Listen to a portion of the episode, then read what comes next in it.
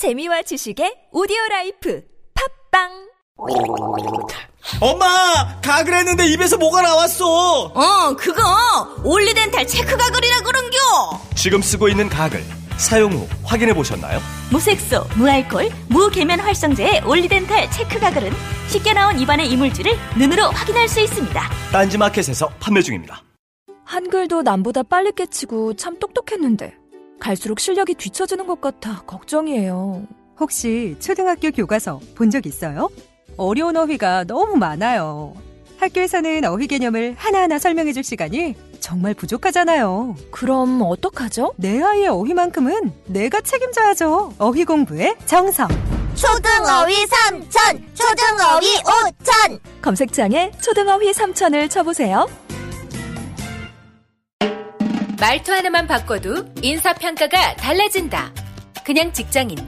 팀장님 보고 드릴 게 있습니다. 센스 있는 직장인. 팀장님, 지금 잠시 시간 괜찮으세요? 보고 드릴 게 있습니다. 볼수록 기분 좋은 사람으로 만들어주는 메이크업 말투 3단계 전략. 직장인 자기개발서 1위. 모든 관계는 말투에서 시작된다. 위즈덤 하우스 미디어 그룹. 다이어트를 위한 꿀팁! 동결건조 채소와 곡물, 단백질, 그리고 효소와 비타민, 미네랄로 만든 다이어트 전용 그린 스무디로 하루 한두 끼만 바꿔 드세요. 비타샵 그린 스무디 다이어트 1522-6648 1522-6648 혹은 비타샵을 검색해 주세요.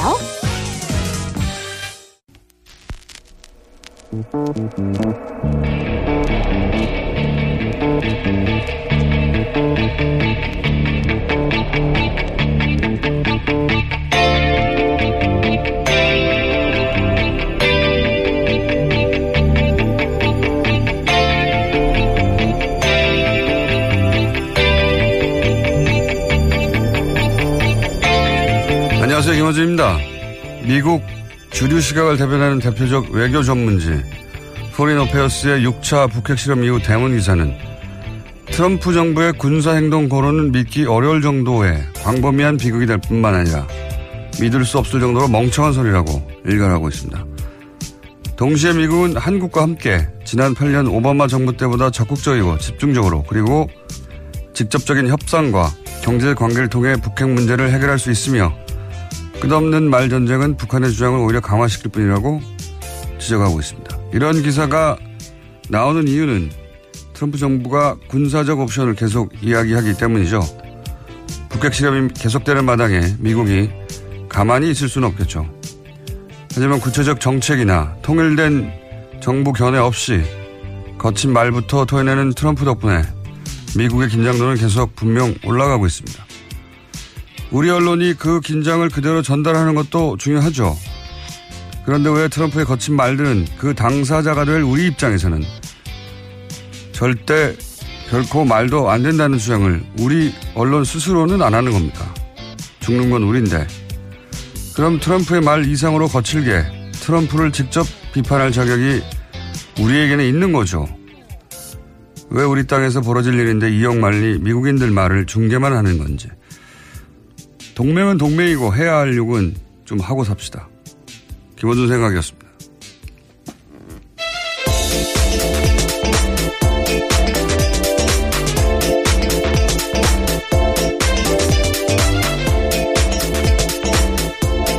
시사인의 김은지입니다. 자, 북핵 뉴스가 아직도 많이 쏟아져요. 그죠? 예, 계속해서 네. 나오고 있습니다. 어제는요, 미국이 한국에 수조원대 무기를 팔기로 했다고 백악관이 밝혀서 화제가 되고 있습니다.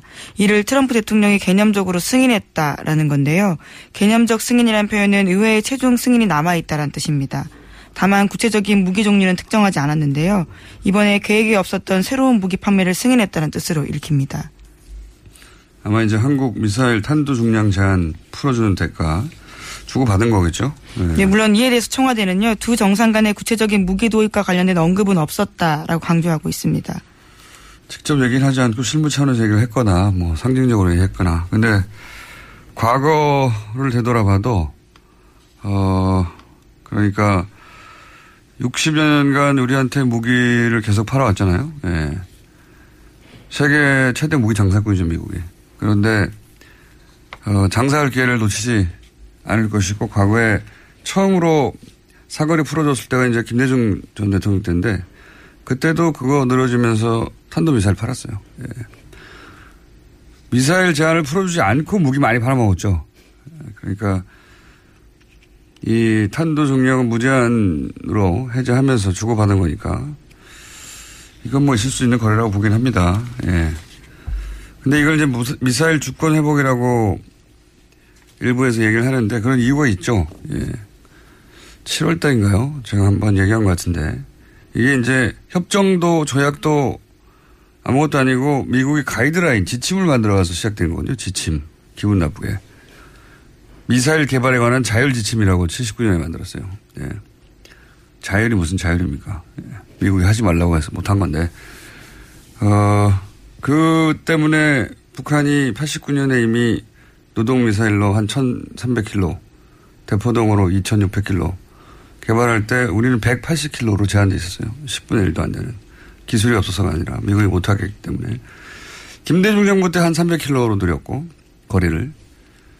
어, 그것도 그, 그 기술은 수출하지 못하게 하는 협정에 가입하고 나서 미국은 미사일을 팔지만 우리는 안 된다는 거죠. 예. 그렇게 됐고.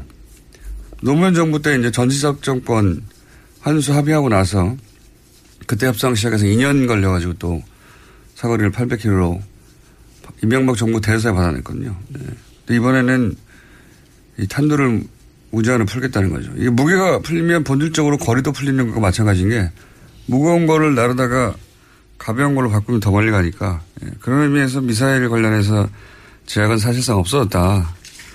이렇게 해석할 수도 있습니다. 네. 그 관련해서 어, 뉴스가 계속 나오는 거고요. 다른 뉴스가 또 있습니까? 네, 문재인 대통령이 러시아 블라디보스토크로 오늘 출국합니다. 오늘 개막하는 동방경제 포럼 참석과 블라드미르 푸틴 대통령과의 정상회담 때문인데요.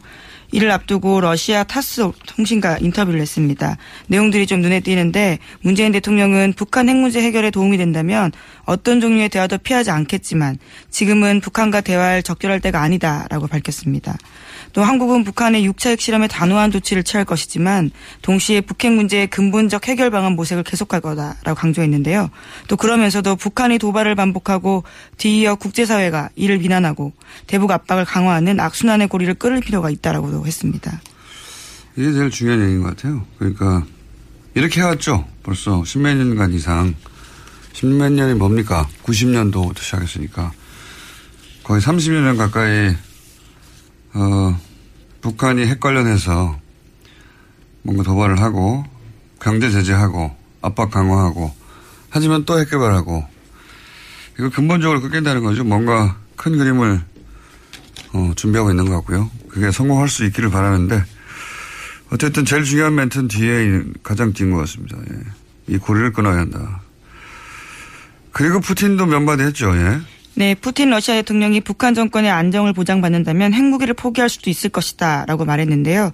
러시아 이타르타스 통신은 푸틴 대통령 이야기를 이렇게 전했습니다. 어제 브릭스 정상회의 끝나고 취재진과 만나서 한 이야기인데요. 북핵 문제를 제대로만 푼다면 전 세계적 재앙이 올 수 있다. 제재로만. 예. 예. 경제 제재로만 안 된다는 거죠. 예. 제재로만 푼다면 전 세계적 재앙이 올 수 있다. 예. 예, 또 영국 BBC가 전한 푸틴 대통령 말도 있는데 북한은 그들의 안정이 보장되지 않는다면 풀을 뜯어 먹는다 해도 핵 프로그램을 포기하지 않을 거다라고도 말했다고 합니다. 어, 중국도 그랬어요. 중국. 중국이 이제 핵 개발을 50년대 말에 하려고 할 때 그때 이미 핵을 가지고 있던 어, 구소련 소련도 이제 먼저 핵을 가진 미국과 소련은 자기들만 가지고 있고 싶었거든요. 그래서 중국의 모택동이 핵개발 선언하자 미국만이 아니라 소련도 경제 제재하고 뭐 악마라고 하고 난리 났었어요 그때. 어 근데 모택동이 그러면서 이제 중국 중국에 대해서 미국이 북경 폭 지금 북한에 대한 대응하고 거의 유사합니다. 북경을 폭격한다. 그때 핵실험이 신장 위구르인가 거기서 있었거든요. 예, 거기도 폭격한다고 하고 그 핵 개발하는 기지가 거기 대해서 무택동이 뭐라 그러냐면 만 년이 걸려도 개발할 거라고 했었고 예. 우리 공격해라 그러면 우리 인구 6억인데 3억 죽고 3억 남아도 우리는 계속 한다는 얘기도 했고 바지를 전당포에 맡겨도 개발하겠다고 하도 했고 그 뗄나무로 불을 지펴서라도 핵 개발한다고 했어요. 예. 결국 그래서 핵 개발했고 근데 당시 중국이 핵을 개발했던 이유 가장 중요한 이유 중에 하나가 저거였죠. 어, 북한이 북미 협정을 원하잖아요. 그때 중국은 중미 협정을 원했어요. 안전 보장을 위해서. 평화 체제 협정. 예. 당시 이제 소련과 구소련과 미국은 핵을 가지고 있는데 자기들은 없다 보니까 어, 그래서 결국은 64년에 성공하고 나서 그 뒤에 이제 핑퐁 회의가 실제 열렸죠. 중미 회의가 그래서 어, 국교 정상화가 된 겁니다. 그 전까지는 미국하고 경제 제재해서 북한이 지금 겪는 것과 비슷한 소련도 그 역사를 봐왔기 때문에 비슷한 얘기에 풀을 뜯어먹는다 먹어도 포기하지 않을 거다. 중국도 그랬거든요. 비슷한 뭐지 뗄나무로 불을 지펴서라도 개발하겠다고. 그런 얘기를 이제 푸틴이 한 거죠. 자기 자기들은 봐왔으니까. 자 다음 뉴스는요. 네, 국정원 댓글 소식도 계속해서 전해드리고 있습니다. 민간인 팀장 가운데 검찰이 전직 국정원 직원 2명에게 구속영장 신청했습니다. 양지의 기획실장을 지낸 노모 씨에 대해서는 원세현 전 국정원장의 공직선거법 위반의 공범으로 청구했고요. 또 현직 양지의 사무총장인 박모 씨에 대해서는 증거인멸 혐의로 영장을 청구했다고 합니다.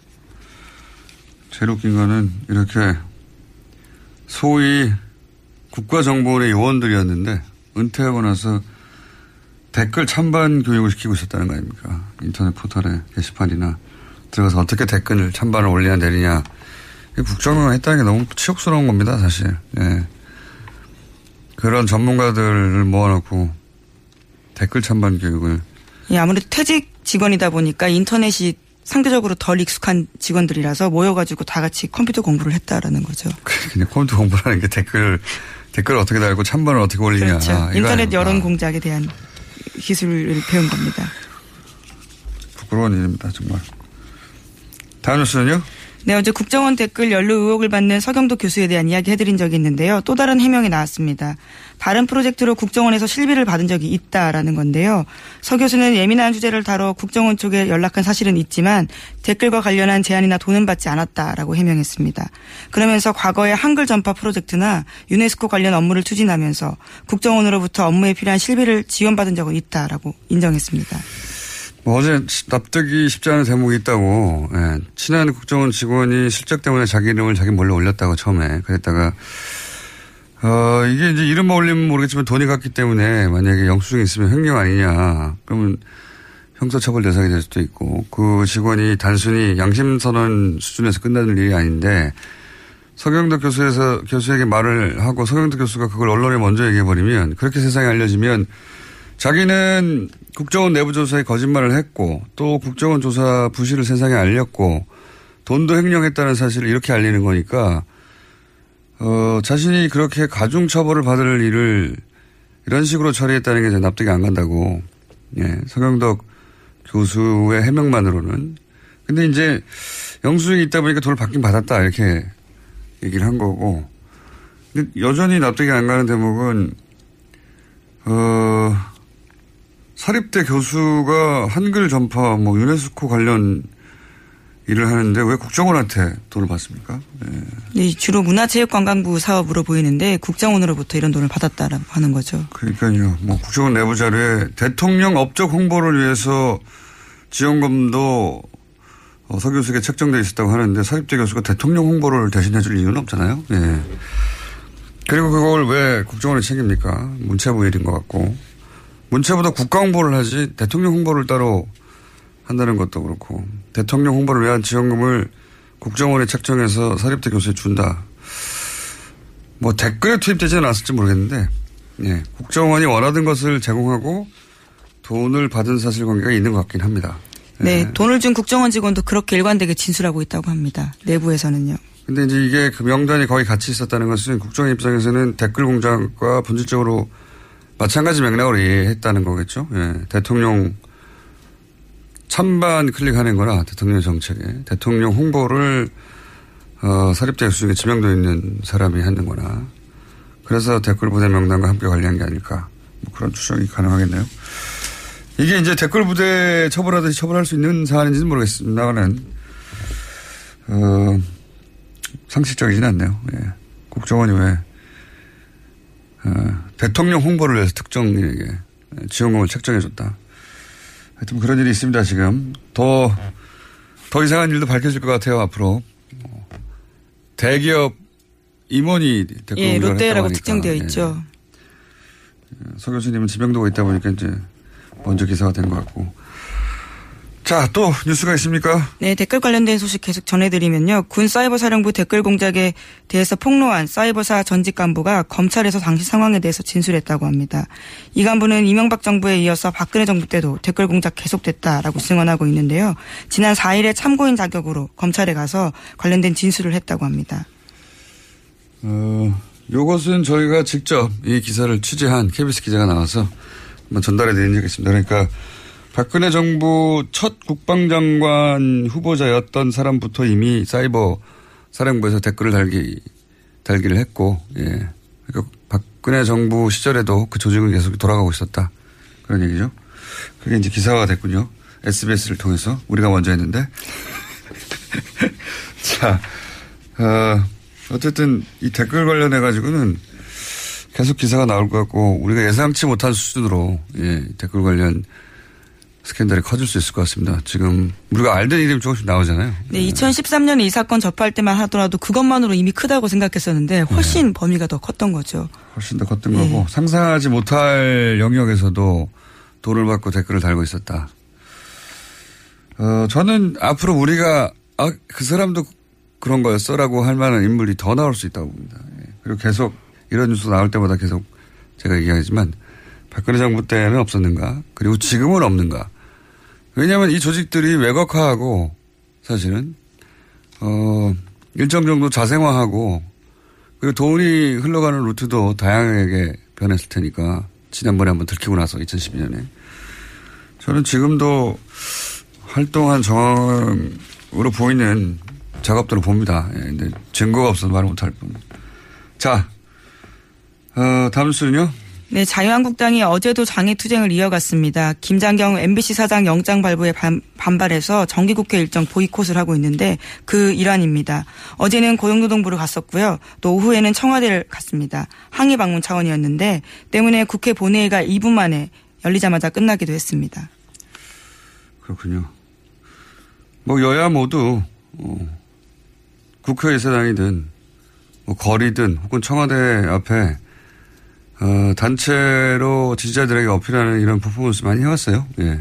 해왔는데, 근데 80명 정도 갔다고 하는데 국회의원이 약속 없이 갑자기 거기 가가지고 대통령이 나오라고 하면 나올 리가 없다는 걸 자유한국당 의원 자신들이 누구보다 잘 알아요. 왜냐면 자기들이 집권할 때도 그렇게 안 했거든요. 예. 예. 야당이, 그때 당시 이제 민주당, 야당이 민주당이 어, 청와대 앞에 가서 이렇게 했을 때 안 받아줬어요. 아니 심지어는 자기들이 여당일 때도 대통령 만나기 힘들었잖아요. 예. 안 만나준다는 전제하에서 가서 불통이다 이런 얘기하고 단체 사진을 잘 찍으면 목적을 달성하는 건데 제가 보기엔 좀 실패해요. 왜냐하면은 요즘은 단체로 청와대 앞에 예전에는 가기 못 갔죠. 경우가 굉장히 삼엄한 예. 수준이었습니다. 지금은 달라졌죠. 국회의원들 정도나 돼야 청와대 앞에 가서 이렇게 단체로 시위를 할 수 있었는데 지금은 그 지금 청와대 분, 분수 앞에서 단체 사진 찍고 왔거든요. 예. 실제로 영미관에 들어갔다 나왔어요. 예. 아예 못 들어간 게 아니고 들어갔는데 이제 그 얘기는 안 하고 있는 거고 들어가긴 들어갔습니다. 들어가긴 들어갔는데 분수 앞에 찍었는데 요즘 여기는 관광객들 중국 관광객들 코스입니다. 네, 게다가 1인 시위를 하는 가족, 가족 시위자들도 굉장히 그러니까요. 많습니다. 일반인 민원 같은 느낌이에요, 이제는. 이 퍼포먼스가 제가 보기에는 그래서, 어, 최근에 변화된 청와대 앞 상황하고는 안 맞는다. 예. 거기 중국 관광객들 단체로 찍는 자리에서 찍었더라고요. 예. 연출에 실패한 게 아닌가. 장소를 따로 구하거나 영민관 안에 들어서 어떻게 하는 게 낫겠습니다. 자, 하여튼 그런 퍼포먼스가 있었습니다, 크게. 다음 뉴스는요? 네, 이와 관련해서 자유한국당 홍준표 대표가 어제 대통령 해외 순방 중에는 장애투쟁을 하지 않겠다라고 밝혔습니다. 그러면서 10년 전에 자신들이 장애투쟁으로 정부의 잘못된 정책을 막아선 적이 있다면서 자신들의 지지율을 걱정하는 사람들이 많은데 밑바닥에 와 있기 때문에 더 이상 떨어질 게 없다. 그래서 결집해서 반등한 일만 남았다라고 밝혔습니다. 네. 에, 10월, 아니, 9월 정도 되면 3개월 정도 지나면 이 정부 다 떨어질 거라고 했었기 때문에, 예. 그런 얘기도 했었죠. 그러다가 이제 올해 말 정도 되면 다 떨어질 거라고 또 얘기하고. 지금은 반등한 일만 남았다고. 좀 답답하겠죠. 사실은. 네. 야당들이 지지율을 끌어올리는 게 지금 굉장히 중요한데 잘 안 되니까 답답하겠죠. 그래서 이런 퍼포먼스도 하는 거고. 어, 뭐 하여튼 관련해서 여러 가지 말들이 나오고 있습니다. 예. 지지, 지지자들에게 이제 우리가 이렇게 절박하다는 걸 보여주는 거잖아요. 예. 자, 다음 뉴스는요. 어제 김장겸 MBC 사장이 서울 서부지방 고용노동청에 출석했습니다. 김 사장은 부당노동 행위는 없었다라고 말했는데요. 노동청은 우선 김 사장을 상대로 지난 2012년 파업에 참가했던 사람들에 대해서 업무와 전혀 상관없는 곳으로 발령한 경위를 집중 조사했다고 합니다. 어, 이게 김기춘 전 비서실장이 그 수많은 의혹 중에서도 갑자기 본인은 아마도 그렇게 크게 생각하지 않았을 블랙리스트로 어 결국은 단죄되었는데 김장경 MBC 사장도 이런 발령 때문에 본인이 이렇게 조사받거나 어 그러지는 않을 거라고 상상했을 것 같아요. 예. 근데 MBC 사장이 지금 이제 부당노동 행위 그런 이제 출석이 됐고 사법 처리 가능성이 저는 상당히 있다고 봅니다. 네, 구체적인 현, 행 노동법에는 노조 활동을 이유로 근로자에게 불이익 주는 것을 금지하고 있는 상황입니다. 불이익이 대단히 구체적이고 대상이 너무 많고 예, 사례가 많은데 많은 것도 많은 것이지만 장기간 이루어졌기 때문에 어 이거는 뭐 경영진이 불리한 사안인 것 같네요. 예. 자 KBS 노조 쪽은 어떻습니까? 네, 어제 이인호 이사장과 조우석 이사에 대해서 해임 청원서를 방송통신위원회에 제출했다고 밝혔습니다. 방통위가 대통령에게 KBS 이사 이 임명을 추천하는 권한이 있는 만큼 해임을 할 권한도 있다라는 겁니다. KBS는 방통위에 제출을 했고 MBC 사장은 노동청에 출석을 했고 그런 상황이군요. 방송 쪽 관련해서 또 다른 뉴스가 나온 게 있습니까 혹시? 네, 또 어제 SBS 노조에서도 관련된 폭로를 했는데요. SBS 윤세영 회장이 박근혜 정권을 비판하지 말라는 취지의 보도 지침을 내렸다라는 주장이 제기됐습니다. 2015년 초 윤 회장이 보도본부 부장 이상 보직자 전원을 모아서 박근혜 정권을 비판하지 말라는 취지의 이야기를 했다라는 겁니다. 방송 당 지금 이제 공영방송에 하는 것들이 다들 이명박 박근혜 정권 때는 어, 납작 엎드려 있었죠 실제 납작 엎드려 있었고 이런 뉴스들이 이상하지 않습니다 사실은 네. 실제로 그랬다고 추정할 만한 사안들이 너무 많으니까 상황들이 자 최근에 그래서 공영방송들 이제 구성원들이 더 이상 이렇게는 안 된다고 예 파업도 하고 또는 폭로도 하고 있는 와중입니다 오늘 여기까지 하겠습니다 시사인의 김은지였습니다. 감사합니다. 모닝똥? 제겐 사치였죠. 내가 토끼인지 토끼똥이 나인지 내가 변을 본 것인지 변을 당한 것인지 나는 바나나이고 싶다. 간혹 구렁이이고도 싶다. 미궁 대장사랑! 빅동의 추억 미궁 대장사랑이 찾아드립니다. 혈중 콜레스테롤 개선과 배변 활동에 도움을 주는 건강기능식품입니다. 검색창에 미궁 대장사랑 미궁 장사랑 이름 바꿨어요. 프로바이오틱스 12종 추가. 미궁 대장사랑. 골반 잡자 바로 잡자 바디로직 허리 통증 바로 잡자 바디로직. 몸매 교정 바로 잡자 바디로직. 자세가 좋아지는 골반 교정 타이즈 바디로직. 검색창에 골반 교정 바디로직 삐딱한 남성 골반 허리에도 역시 바디로직입니다. 바디로직의 효과를 못 느끼셨다면 100% 환불해드립니다. 자세한 환불 조건은 홈페이지를 참조하세요. 아, 또 떨어졌어. 너 또 입사 시험 봤어? 아니, 차량용 핸드폰 거치대 말이야. 여러 개 사봤는데 실패의 연속이야. 떨어지고 시야 가리고 운전석에서도 뭐 알고 뭐 좋은 거 없을까? 싼 것만 찾으니까 그렇지. 제대로 된 거 하나 사서 편리하게 쓰는 게 더 낫지. 그런 게 있어? 그럼 있지. one, two, three 할 때 two. 힘 세다 할 때 힘. 투 힘. 투 힘? 두 배로 힘이 세다는 건가? 네이버 검색창에 투 힘을 검색해 보세요.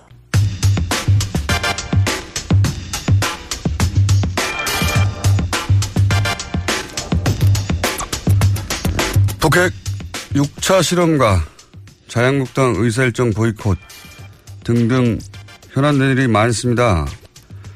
안철수 지도부의 국민의당 입장 들어보겠습니다.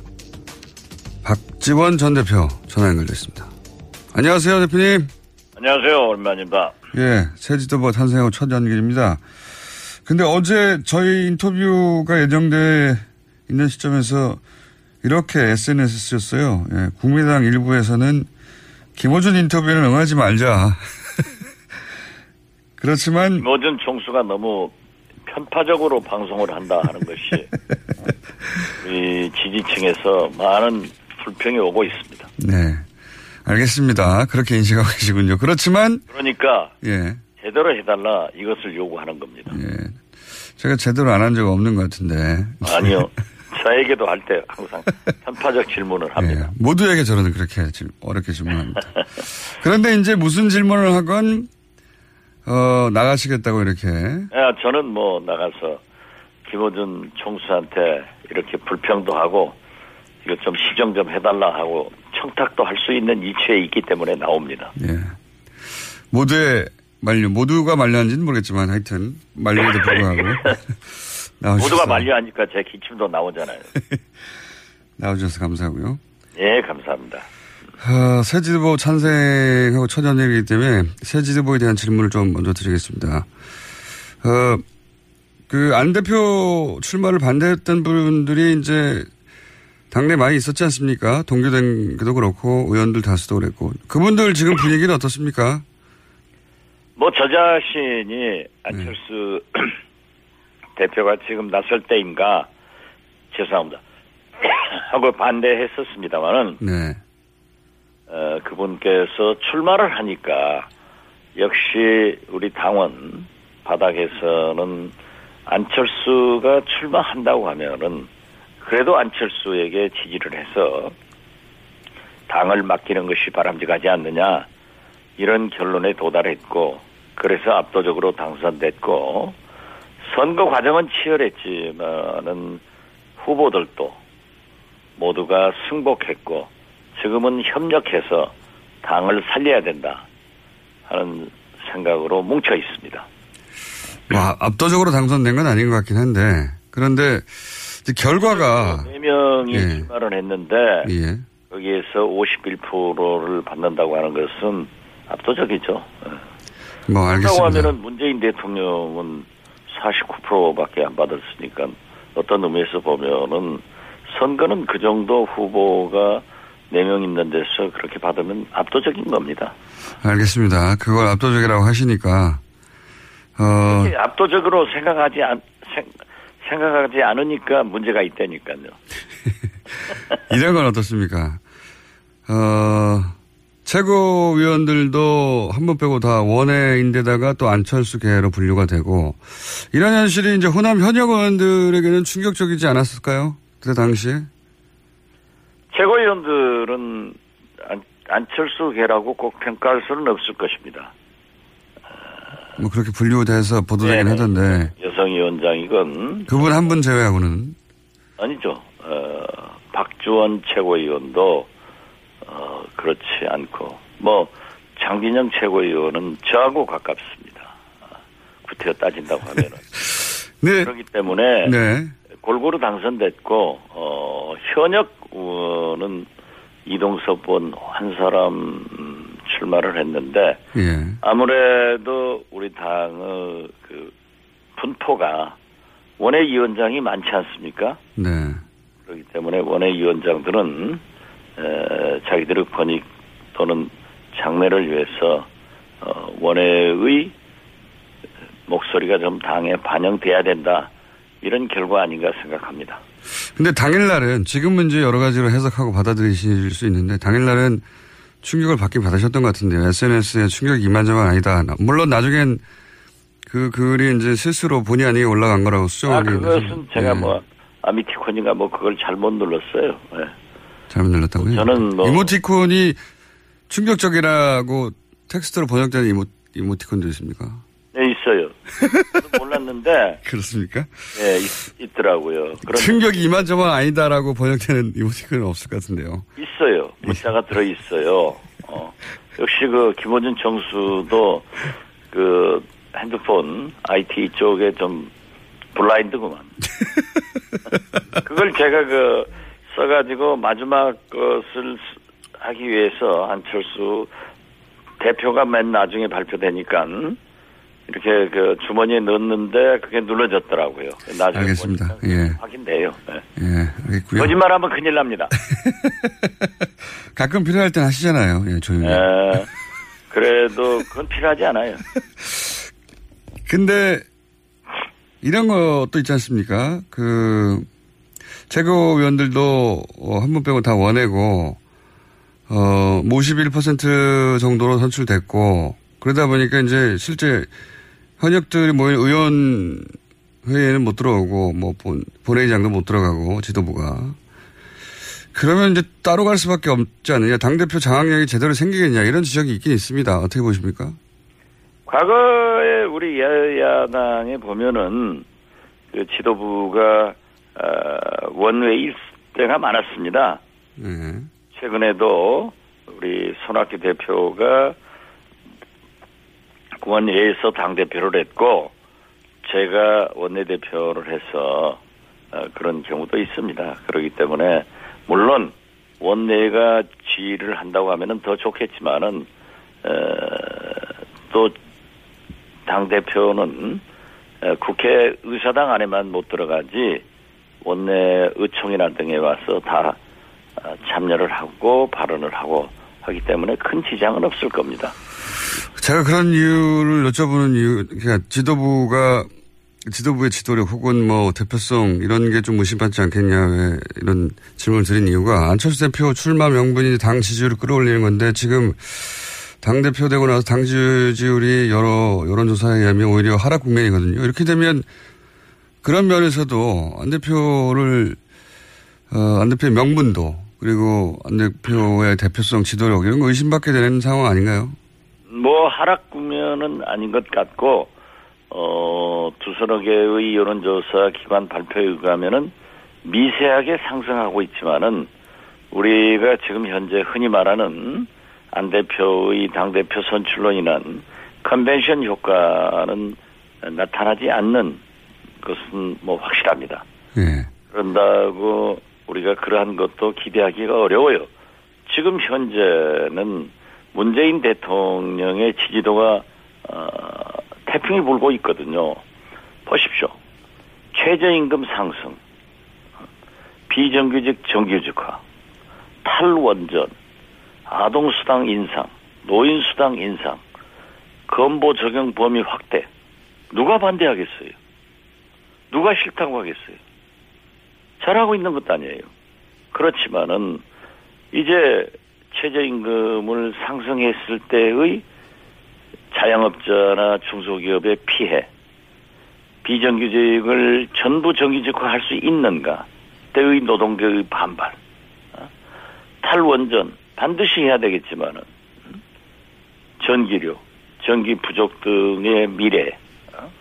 또 건보료 이런 것을 전부 보면은 세금 폭탄, 건보료 폭탄 이런 폭탄이 예상되기 때문에 좀 더 장기적으로 보면은 에, 문제점도 있다. 그러나 지금 당장은 다 해준다는데 누가 반대하겠어요? 아니 제 질문은 그게 아니고 안철수 대표가 본인이 그러니까. 예, 본인이 나가면 당 정당은- 지지율이 올라간다고 해서 나오는데 안 올라간다는 거죠. 예. 정당은 예. 그렇게 해서 대통령과 민주당의 지지도가 기대치가 높기 때문에 올라가는데 우리 야당은 상대적으로 올라갈 수 있는 구멍이 없죠. 구멍이. 그럼 어차피 내가 나가도 어, 안철수 대표가 나와도 안 올라갈 거였으면 명분 자체도 그냥 아니죠. 명분일 뿐이었다는 거 아닙니까? 그렇기 때문에 제가 안철수 대표를 옹호하는 것이 아니라 예. 제가 늘 얘기했던 대로 잘할 때는 박수 쳐주고 금을 쳐놓고 기다리면은 그렇죠. 항상 하시는 표현이죠. 않느냐. 그리고 우리가 야당으로서 지금 또 적극적으로 정책적으로 최저임금을 인상했을 때 자영업자와 중소기업은 이런 피해가 있기 때문에 정부에서 어떻게 대책을 세워달라. 건보려는 이러한 것을 대안을 제시해서 정부에 제시한다고 하면은 지금 현재 정부는 민주당은 그러한 대안에 대해서 미흡하거든요. 이렇게 제시를 했을 때, 아, 국민의당이 이렇게 준비하고 일할 수 있겠구나. 또 미래를 준비하는구나. 하는 것으로 지지도를 올라갈 수가 있는 거죠. 그렇기 때문에 그러한 준비를 안철수 대표가 해야 된다. 하는 말씀을 드리는 거예요. 이거는 어떻습니까? 지금 말씀은 이제 지지해 줄 건 지지해 주고 또는 보완할 건 보완하고 비판할 건 비판하고 이렇게 case by case로 어, 접근해야 된다. 아니에요? 예, 예. 그렇게 말씀하신 건데 지금 안철수 대표는 이제 취임하자마자 문재인 정부와 싸우겠다. 지지율은 뭐 허공에 떠 있는 사상 누각이다. 이렇게 얘기를 인터뷰를 통해서 하고 근데 이제 이렇게 말할 수는 있는데 안철수 대표는 박근혜 정부 시절에는 싸우지 않겠다는 게 모토였어요. 자신은 촛불 집회도 태극 집회도 어, 태극기 집회도 안 나간다고. 근데 문재인 정부는 출범 석 달 만에 싸우겠다고 선언하는 걸 보면 문재인 정부가 박근혜 정부보다 석 달 만에 못하는 게 돼, 확인된 겁니까? 그렇지 않습니다. 그렇지 않습니까? 박근혜 정부와 누가 더 싸웠습니까? 박근혜 정부를 탄핵시키는데 누가 앞장섰습니까? 이게 제 말은 안철수 대표의 워딩을 이제 옮긴 거예요. 박근혜 정부 때는 싸우지 않겠다. 싸우지 않겠다가 아니라 예. 어? 사사건건 발목을 잡지 않겠다. 어? 싸움만 하는 것이 국회냐라는 국민적 비난에 직면했을 때 그렇게 한 번씩 얘기한 거지. 지금도 우리가 자유한국당이 국회 본회의를 보이콧하고 싸우고 있기 때문에 예. 싸우지 마라. 국회 들어와서 얘기하자. 국회가 가장 강력한 투쟁 장소다. 이렇게 얘기했으면은 그걸 박근혜 정권 때 한 겁니까? 아니 제가 드리는 말씀 이 이런 겁니다. 전향적으로 시각을 가지고 잘못한 것을 똑 집어서 얘기한다면 우리도 할 말이 없어요. 그렇지만 그러하지 않잖아요. 그 얼마나 많은 협력을 하고 있습니다. 박지원 대표님은 사안에 따라서 이건 잘했다고 그냥 예, 앞뒤 없이 정확하게 잘했다고 하기도 하고 혹은 이게 문제라고 하기도 하는데 문재인 정부에 대해서 안철수 대표는 그 문재인 정부에 대해서 잘했다고 하는 건 없는데요. 어, 잘했다고 하는 건 하죠. 어, 또 그러고 꼭 잘했다고 말해달라는 게 아니라 당 대표가 그렇게 리드하면서 예. 삼남한상을 당 대표가 다 얘기하는 건 아닙니다. 우리 당도 어, 어, 맡은 바에 따라서 이러한 말은 누가 하고 저러한 말은 원내대표가 하고 이렇게 정해져서 분담해서 하는 경우가 많기 뭐 때문에 그렇겠죠. 예. 국민의당에 총체적으로 움직이는 것은 안철수 대표가 리드하고 있다고 평가하면 되는 거고 대한민국과 민주당을 총체적으로 움직이는 것은 문재인 대통령이 하고 계신다 이렇게 보면 되는 거예요. 제가 이 질문을 드린 이유가 뭐냐면 칭찬하라는 게 아니라 안철수 대표가 시작하자마자 이제 문재인 정부가 각을 세우는데 주력하는데 여러 인터뷰를 통해서. 근데 그렇게 각을 세우는 건 지난 비대위 취재에서, 체제에서 충분히 했어요. 근데 그게 어필이 안 되니까 국민의당 지지율이 잘 안 나온 건데 그걸 또 반복해서 똑같은 방식으로 지지율을 끌어올 수 있겠는가. 지지율 끌어올리기 위해서 나왔다고 하니까 제가 그런 의문이 들어서. 지지율을 끌어오기 위해서 각을 세우는 것이 아니라 예. 문재인 정부는 현직 대통령을 탄핵시키고 감옥에 보내고 촛불혁명의 산물로 태어났기 때문에 연희 정권과 달릅습니다. 다른 대통령과 다른 거예요. 새로운 대한민국 국가 대개혁을 위해서 잘하는 것은 잘한다 하고 못하는 것은 각을 세워서 야당의 역할을 하겠다 하는 것으로 이해를 하시면 틀림없습니다. 아니, 대표님은 항상 그렇게 말씀하시고 실제로 그렇게 하시는데 안철수 대표가 그렇게 하고 있다니까요. 그렇게 안, 안 하고 계신 것 같은데요. 각을 대립각을 세우는데 주력하시는 것 같은데 지금. 대북 정책에 대해서도 예. 안철수 대표는 오히려 문재인 대통령처럼 예, 지금은 제재할 때다. 예. 강력히 제재하자. 이렇게 얘기를 하고 있지만은 저는 그렇게 분업으로 대통령도 말씀하시고 하기 때문에 제재도 필요하지만 대화를 해야 된다. 이렇게 얘기를 하고 있는 겁니다. 대북 정책 말씀하시니까 안철수 대표가 뭐라고 했냐면은 대화 상대도 아닌 북한과 대화를 얘기하는 건 구걸이다. 문재인 정부는 더 이상 대화에 매몰되면 안 된다. 이렇게 긴급 성명을 냈어요. 근데 오히려 이럴 때일수록 제재도 하지만 동시에 대화의 끈도 놓치지 않는 게 햇볕 정신 아닙니까? 문재인 대통령도 똑같은 얘기를 했잖아요. 지금은 대화할 때가 아니다고. 제재할 때라고. 아니 그러니까 제 말은 같은 맥락인데. 무슨 얘기냐면 그러나 저는 강력한 제재도 하면서 예. 그래도 대화권을 놓쳐, 놓쳐서는 안 된다. 그렇죠. 예. 이게 옳은 생각 아니에요. 그게 이제 김대중 전 대통령의 햇볕 정책인데. 문재인 예. 대통령께서 어? 지금은 대화할 시기 아니다. 제재할 때다. 제, 저 대화할 말을 하지 말라. 이런 얘기를 했다고 해서 대화 안 하겠다는 건 아니에요. 거기에 그 기조가 있기 때문에 예. 또 안철수 대표도 그렇게 강경한 대북 경고 메시지를 했을 뿐이지 이 강경한 제재도 결국 대화를 통해서 평화를 가져오기 위한 강력한 제재이지 전쟁을 하기 위한 제재는 아니다 하는 것을 기조에 깔고 있지 않습니까? 자, 그 안철수 대표가 문재인 정부에 대해서 어, 거의 모든 사안에서 비판적인 거는 그냥 언론 인터뷰를 보면 사실 드러납니다. 그리고 대북 정책에 대해서도 대화 상대가 아닌 북한과 대화를 얘기하는 건 구걸이다. 이런 표현 자체가 물론 어 그러면서 대화에 매몰되면 안 된다. 이렇게 비판을 하는데 지금 대표님처럼 어, 이럴 때 강력한 제재도 해야 되지만 동시에 대화의 끈도 놓치지 않아야 한다고 말하, 말하는 게 햇볕 정신 아닌가. 그렇습니다. 그런데 안철수 대표 체제에서는 그야말로 예.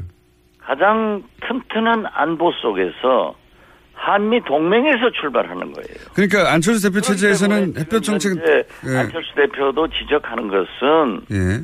과연 문재인 정부가 한미 동맹이 굳건한가 하는 것에 대해서 의심을 가지고 있는 겁니다. 며칠 전만 하더라도 미국에서는 미사일을 발사했다.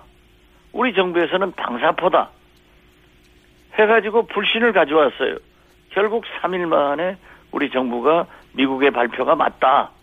라고 한다면은 핵실험을 했건 미사일을 발사했건 우리 정부는 구조적으로 한 미, 미국 정부와 함께 정보를 분석해서 발표를 하게 돼 있습니다. 그런데 이것만 보더라도 왜 미국 정부는 미사일이라고 하고 우리 정부는 방사파라고 하는가? 이게 3일간 계속되니까 과연 한미 동맹이 굳건한가? 한미 간에 신뢰가 있는가? 하는 것을 의심해서 얘기할 수도 있는 거예요.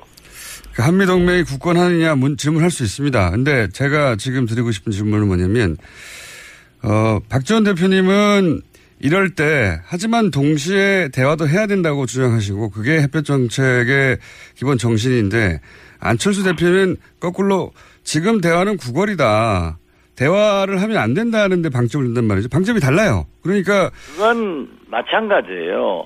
똑같이 말이 똑같지가 않지 않습니까? 대통령께서도 예. 지금은 북한과 대화를 할 때가 아니다. 하면은 그거 액면 그대로 말씀하시는 거예요? 문 안철수 대표도 지금은 북한 핵실험을 했기 때문에 우리가 강경한 어? 대화를 강경한 보복 조치나 대응을 생각할 때지 뭐 대화를 구걸하거나 뭐 북한하고 어쩌자 하는 것은 아니 아니다. 이런 좀 그 대북 메시지로 얘기하는 거지 그걸 대화를 무시하고 어? 햇볕 정책을 버리고 이런 뜻은 결코 아니라는 것 다시 한번 말씀드립니다. 알겠습니다. 뭐 정치는 말로 하는 거라 이 말이 이제 뭐 대화를 구걸이라고 표현하면 아 방점 미국 헤일리 주 유엔 대사도 구걸이라는 말 썼잖아요. 물론 썼죠. 그런다고 저 트럼프 대통령도 항상 평화 대화를 얘기하고 틸러슨 미 국무장관이나 매티스 국방장관도 똑같은 얘기를 하잖아요. 제가 이런 질문을 드린 이유는 이제 안철수 대표가 지난 대선 때부터 그랬지만 이 대북 정책을 약간 추정해서 햇볕 정책 쪽이 아니라 중도 개혁 표방하면서 어, 이 대북 정책에서 수정 노선을 거두려고 하는 게 아니냐. 그래서 왜냐하면 어, 지난번에도 제기됐던 문제고 이번에도 이제 대북 문제가 나오니까 거기에 대해서 이런 워딩을 하는 걸 보면 아, 그것은 네. 저도 지적한 바예요.